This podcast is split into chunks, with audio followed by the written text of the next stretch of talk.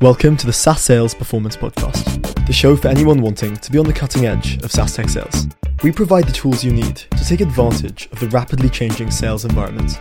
We bring you the leading experts on the front lines of SaaS sales and distill down our famous masterclasses into bite sized practical tips. Your hosts will be Ash Ali and Matt Milligan, and on this podcast, we'll be helping you transform your ability to sell more so you can smash your targets. Hey everyone, and welcome to the 20th episode of the SaaS Sales Performance Podcast. I'm Jamie Slevin, and the following is an extract from my conversation with Vinit Shah. Vinit is the founder and managing director of the London School of Sales. He's also a dedicated educator of sales leaders. Today, he offers us some wonderfully practical advice, as well as taking me through his position on the sales climate as it is today. So, with no further ado, here is Vinit Shah. Vinit, thanks for being here. Thank you for having me, Jamie. Good to be here. How's it all going?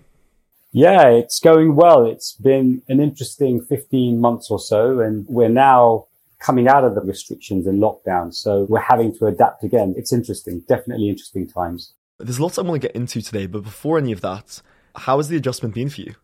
So the adjustment has been, there's different phases that I would say that I've been through. There was this phase where it was overwhelming back in December. I remember just feeling completely overwhelmed and feeling as though actually I was exhausted because I'd literally gone at 100 miles an hour. And then I got that rest. And then I came into January and my mind was just fresh with ideas and opportunity. And then I just tackled it in a completely different way. So I think throughout the pandemic, I've gone through different phases and I think a lot of people have, but it's whether individuals have been able to take stock and just take a step back and actually just understand what they've been going through personally, physically themselves, mentally themselves as well. Yeah, one of the quirks of having an 18 month pandemic is it really is long enough to have distinct six months phases. Yeah, absolutely. So, look, I'd like to focus today on the role of managers and specifically what they can do better. So, the question is what are the main pitfalls the managers tend to fall into when they're driving a sales team specifically? So, to answer that question, firstly, I'm going to actually give you a couple of statistics.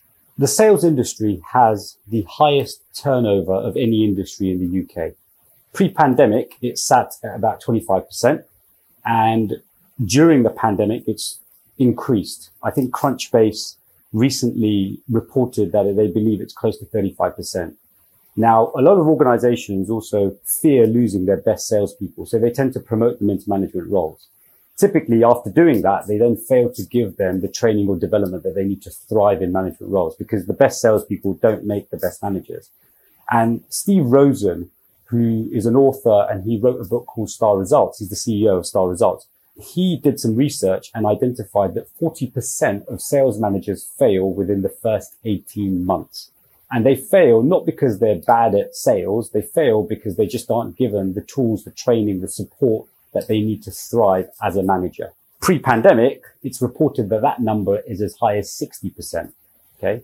So when you ask me that question as to, you know, what is it that a sales manager needs? What is it that actually a sales manager is going through? Well, first and foremost, are they actually being set up in the right way to be able to perform the job, the task that they are being employed to do? And in a lot of cases, they're not. That development, that training just hasn't been given to them. So what you tend to find is that they are struggling with the weight of expectation, really. It's the pressure because they're no longer just having to manage themselves. All of a sudden, they're having to manage their team. They're having to manage the results. They're having to manage the forecast. They're having to manage delivering on the number. All of these elements create pressure for them. So I think the biggest challenge for them is actually coming to terms with all of this new pieces of work that they have to deliver. There's a couple of details in there.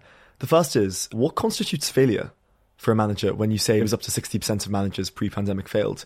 Is there a sort of a definition of that that carries across organizations? Ultimately, the way that Steve Rosen described it is that they resign, they leave, they leave the business. Funnily enough, when you use that term failure, ultimately failure in sales is typically linked to not hitting your target, not hitting your results.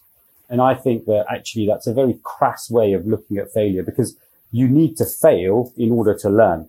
It's being able to help managers fail in the right way so that they are able to build that confidence, pick themselves up and actually go again.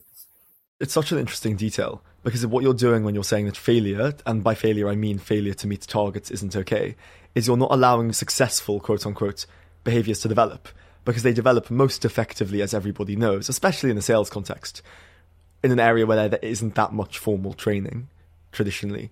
You have to go and do it, fail, and then come back with the lessons of the day. Something that came out there that I thought was particularly interesting is that you said the top salespeople often don't translate into great sales managers, which on one level makes an immense amount of sense, you know, just because they're totally different skill sets. But that slight area of confusion, or maybe the subtle suggestion that they should, be able to translate is kind of the premise of the US office, right? If I'm correct. The whole premise is top salesperson becomes kind of comically bad manager. Is there something to be said for top salespeople not progressing into sales managerial roles unless they are the right shape as a personality for it? Or does that feel like it's something that is all of a sudden limiting top salespeople? I'll talk about this from my own experience. I have managed lots of teams. I've managed managers as well. And I've spoken to individuals who are contributing members of sales teams that feel that their only direction is to become sales manager. And funnily enough, it's about having that open conversation about the prospects for that individual. Because what you'll find is that salespeople are hungry. And as they evolve, as they become better at their role, they want to know how can their career development progress. So as a manager, it's about having that conversation to say, well, okay, are you suited for management? What are you looking to achieve? Because if the motivation for an individual is to actually earn more money, then becoming a manager is not going to translate necessarily into earning more money. You know, if you want to actually develop as a manager because you see management as a way of coaching other individuals, helping other individuals, developing a new set of skills, then management might be for you. However, if you simply see it as a way of actually trying to earn more money and get people to think the same way that you did about sales, then it just doesn't correlate. So in my experience, the best thing to do is to actually have that open, frank conversation with those individuals and say, well, look, this is where you are today. This is the opportunities that are available to you. And believe it or not, when you actually start thinking about it that way, there are lots of opportunities for salespeople to go sideways and learn different aspects of sales. Rather than just thinking, well, I have to go up to become a manager because that's the next step up on the hierarchical ladder and it's more money. But really, it's not quite suited. You spoke about how often there isn't the supportive structures, potentially in terms of inability to fail or not being allowed to fail, etc. What are the other structural changes that might help managers? The biggest one, in my opinion, is the person that they're reporting to. Call it the sales director, call it the commercial manager, commercial director. They need to be invested in their sales manager's future and their development.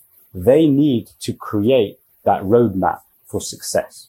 So as an example, a very simple thing that I believe a lot of sales directors or sales leaders can do is to create that development plan. You know, what does success look like? Because typically what tends to happen for that sales manager is that the measure of success is results and it's those financial results, those targets, etc. Now, in my opinion, those results are important. However, they're only important based on the inputs, the things that you put into the pipe to get those end results out. So when you're developing an individual, it's about developing those skills, those ideas, those behaviors. If you don't work on that input, then the output is always going to be a little bit tricky to determine. So as a sales manager, as a sales leader, what can you concentrate on? What's in your control? Well, it's those inputs. And so the more you can develop that sales manager in terms of thinking about things in the right way, managing the process, managing their behavior, understanding how they feel, etc., you're going to create more predictability in the sales process, not only for themselves, but for their team as well.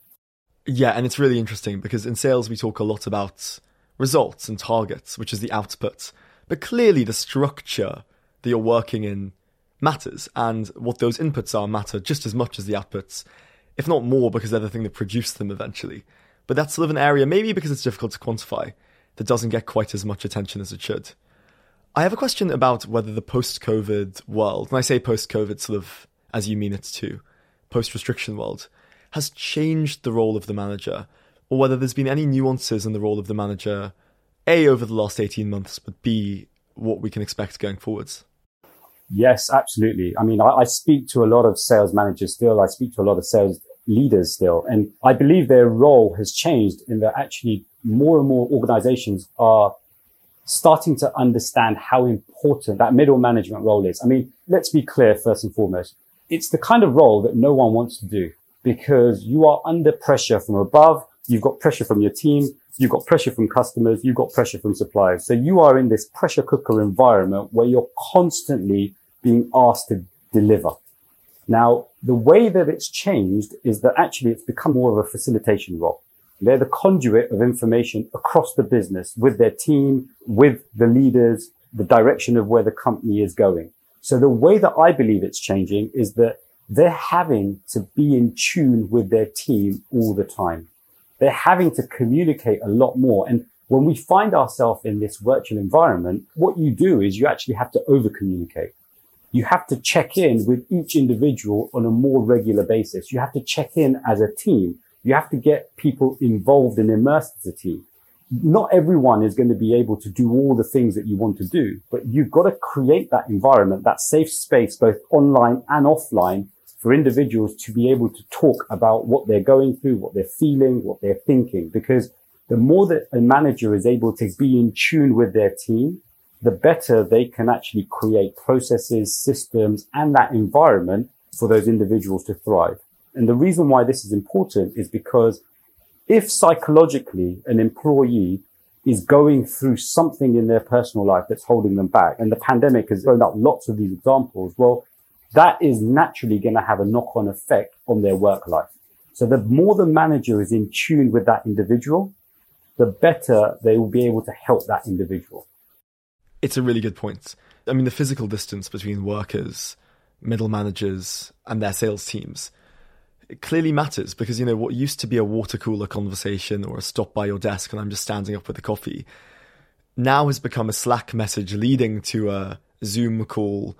And now all of a sudden the sunk costs of having that interaction just seem to be that much higher, which in turn, ironically, at the point where you need more of that than ever, I'd imagine makes it difficult to do as much as you'd like, unless you are intentional about it. Totally. You use that term intentional. You have to be intentional. As a manager, my primary goal was actually to make sure that my team were okay. Because I knew that if I can just level with them and make sure that mentally that anything that they had as a challenge they were talking to me about and openly, they just had that carefree attitude that they could actually share anything with me. It created a better environment for them. So as a manager, you know, if your thought process is, well, look, do I care about my team? That's the most important thing. And as long as I care about them, I want to help them. The only way I can help them is if I understand what they're thinking about, what barriers, what blocks are mentally kind of holding them back. So that water cooler example that you use is so true because, you know, it's those conversations that you're going from meeting room to meeting. That's where those little things happen, where they just share a little nugget of information. And then me as a manager, I'm thinking, well, what do you mean? Why are you thinking about it that way? Let me understand a little bit more. I mean, I sometimes think of managers as having quite a tough gig because they're effectively salespeople.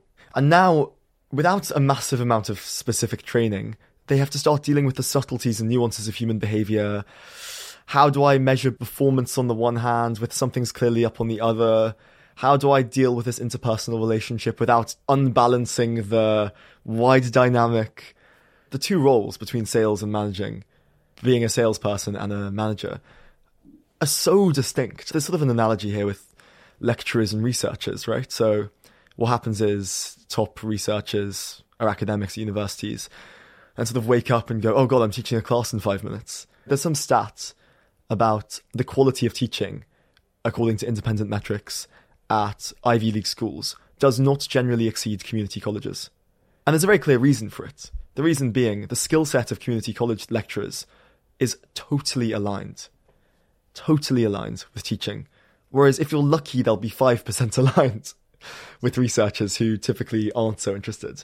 There's an alignment of skills there that I think as a manager, it's really important to be conscious of.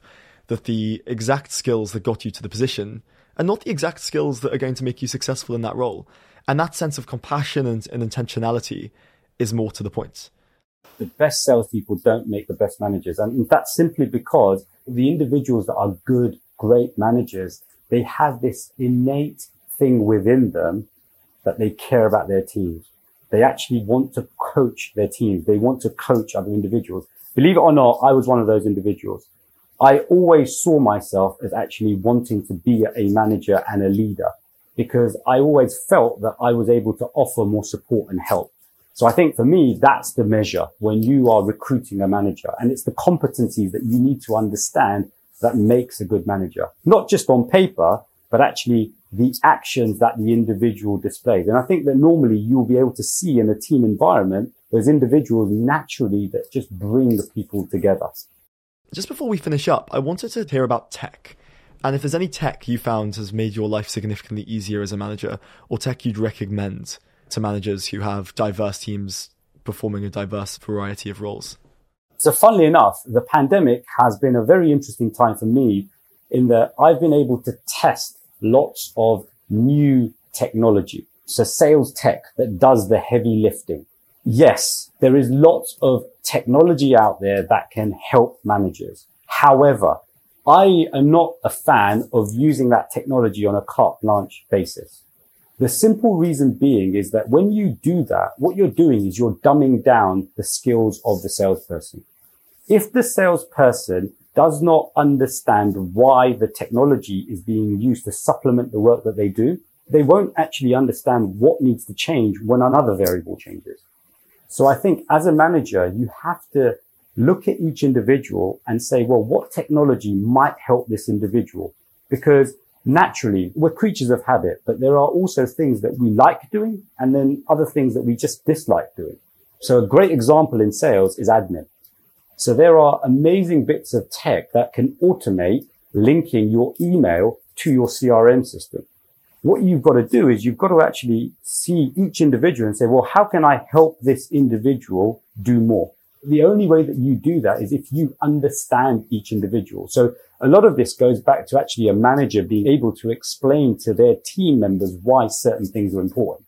So a really good example here I'd use is filing. No one in sales likes filing. No one likes admin, right? But more often than not, that's because the manager hasn't been able to articulate or explain to their sales team why filing is important, why maintaining a CRM system is important.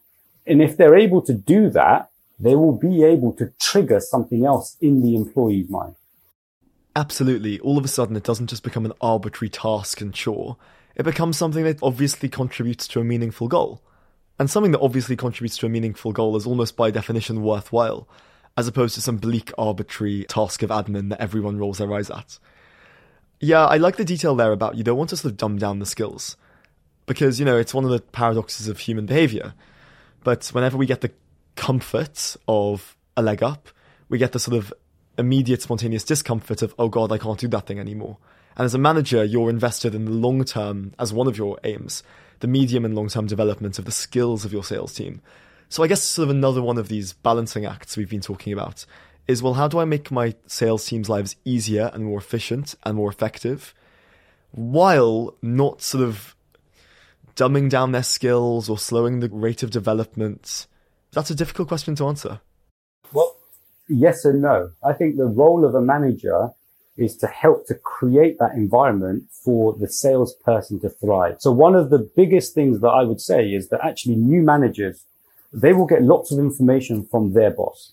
And natural tendency, that inertia kind of kicks in and they want to say, Oh, I've got to share this with my team.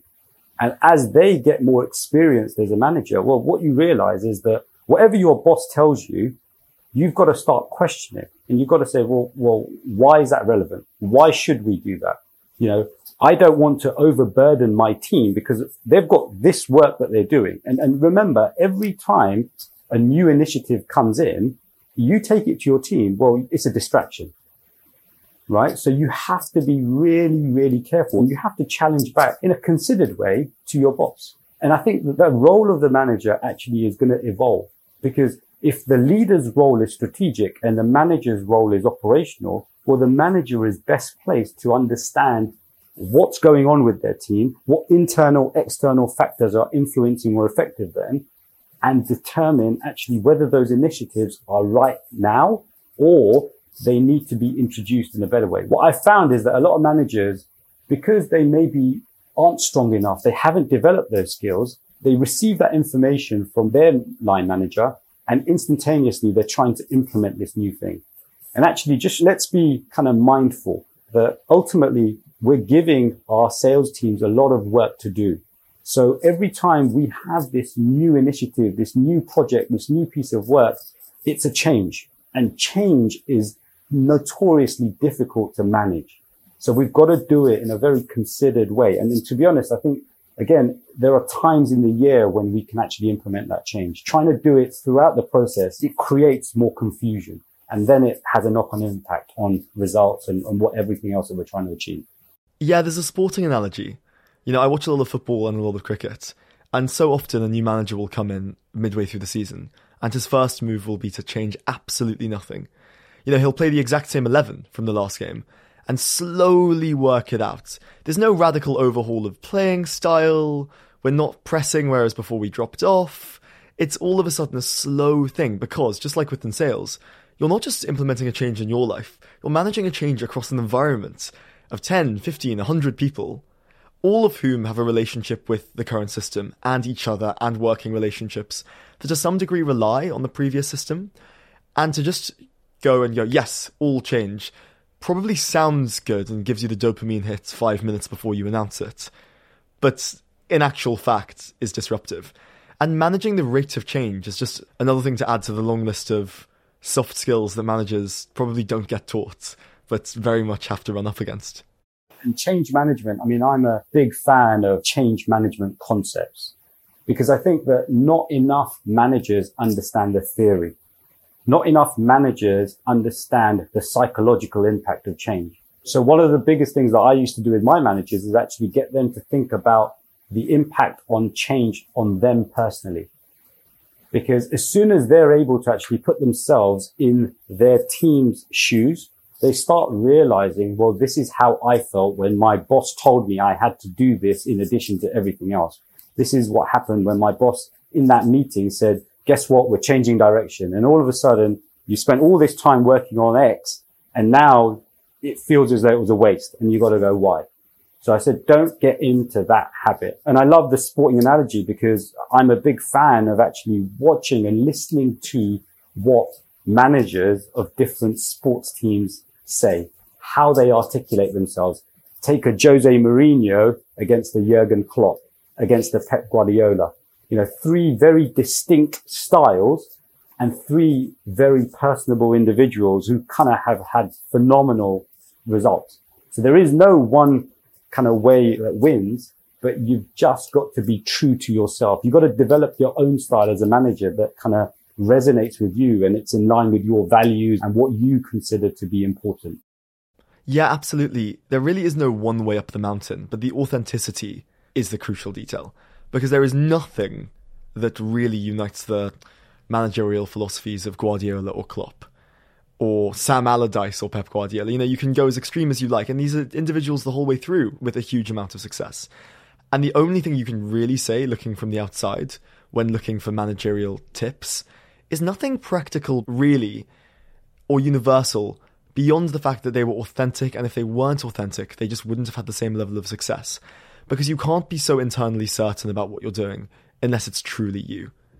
And that sounds slightly naff and cliched and sugary and Disney, but the evidence is if you look at successful managers with diverse styles in all contexts, they're absolutely certain about what they're doing, which doesn't mean close minded, but it means authentic. And the role of authenticity in management is something that I imagine you end up having to do in a sink or swim situation. If you come in trying to be something you're slightly not, it just won't work. I'll explain it to you in this way. And this is something that we have in the programs that the London School of Sales has developed. We make a distinction between values and behaviors. So values are ideas and those ideas will evolve throughout your life as you go through different stages of your life. The behavior though is your intent. So a lot of companies will have company values. As an example, a company value might be being straightforward. Well, actually, that doesn't always correlate to an individual. They might not be able to comprehend that idea because they might not necessarily understand how to be straightforward. So the intention is the more important thing. Your behavior is the more important thing. So individuals have to actually have the right behavior.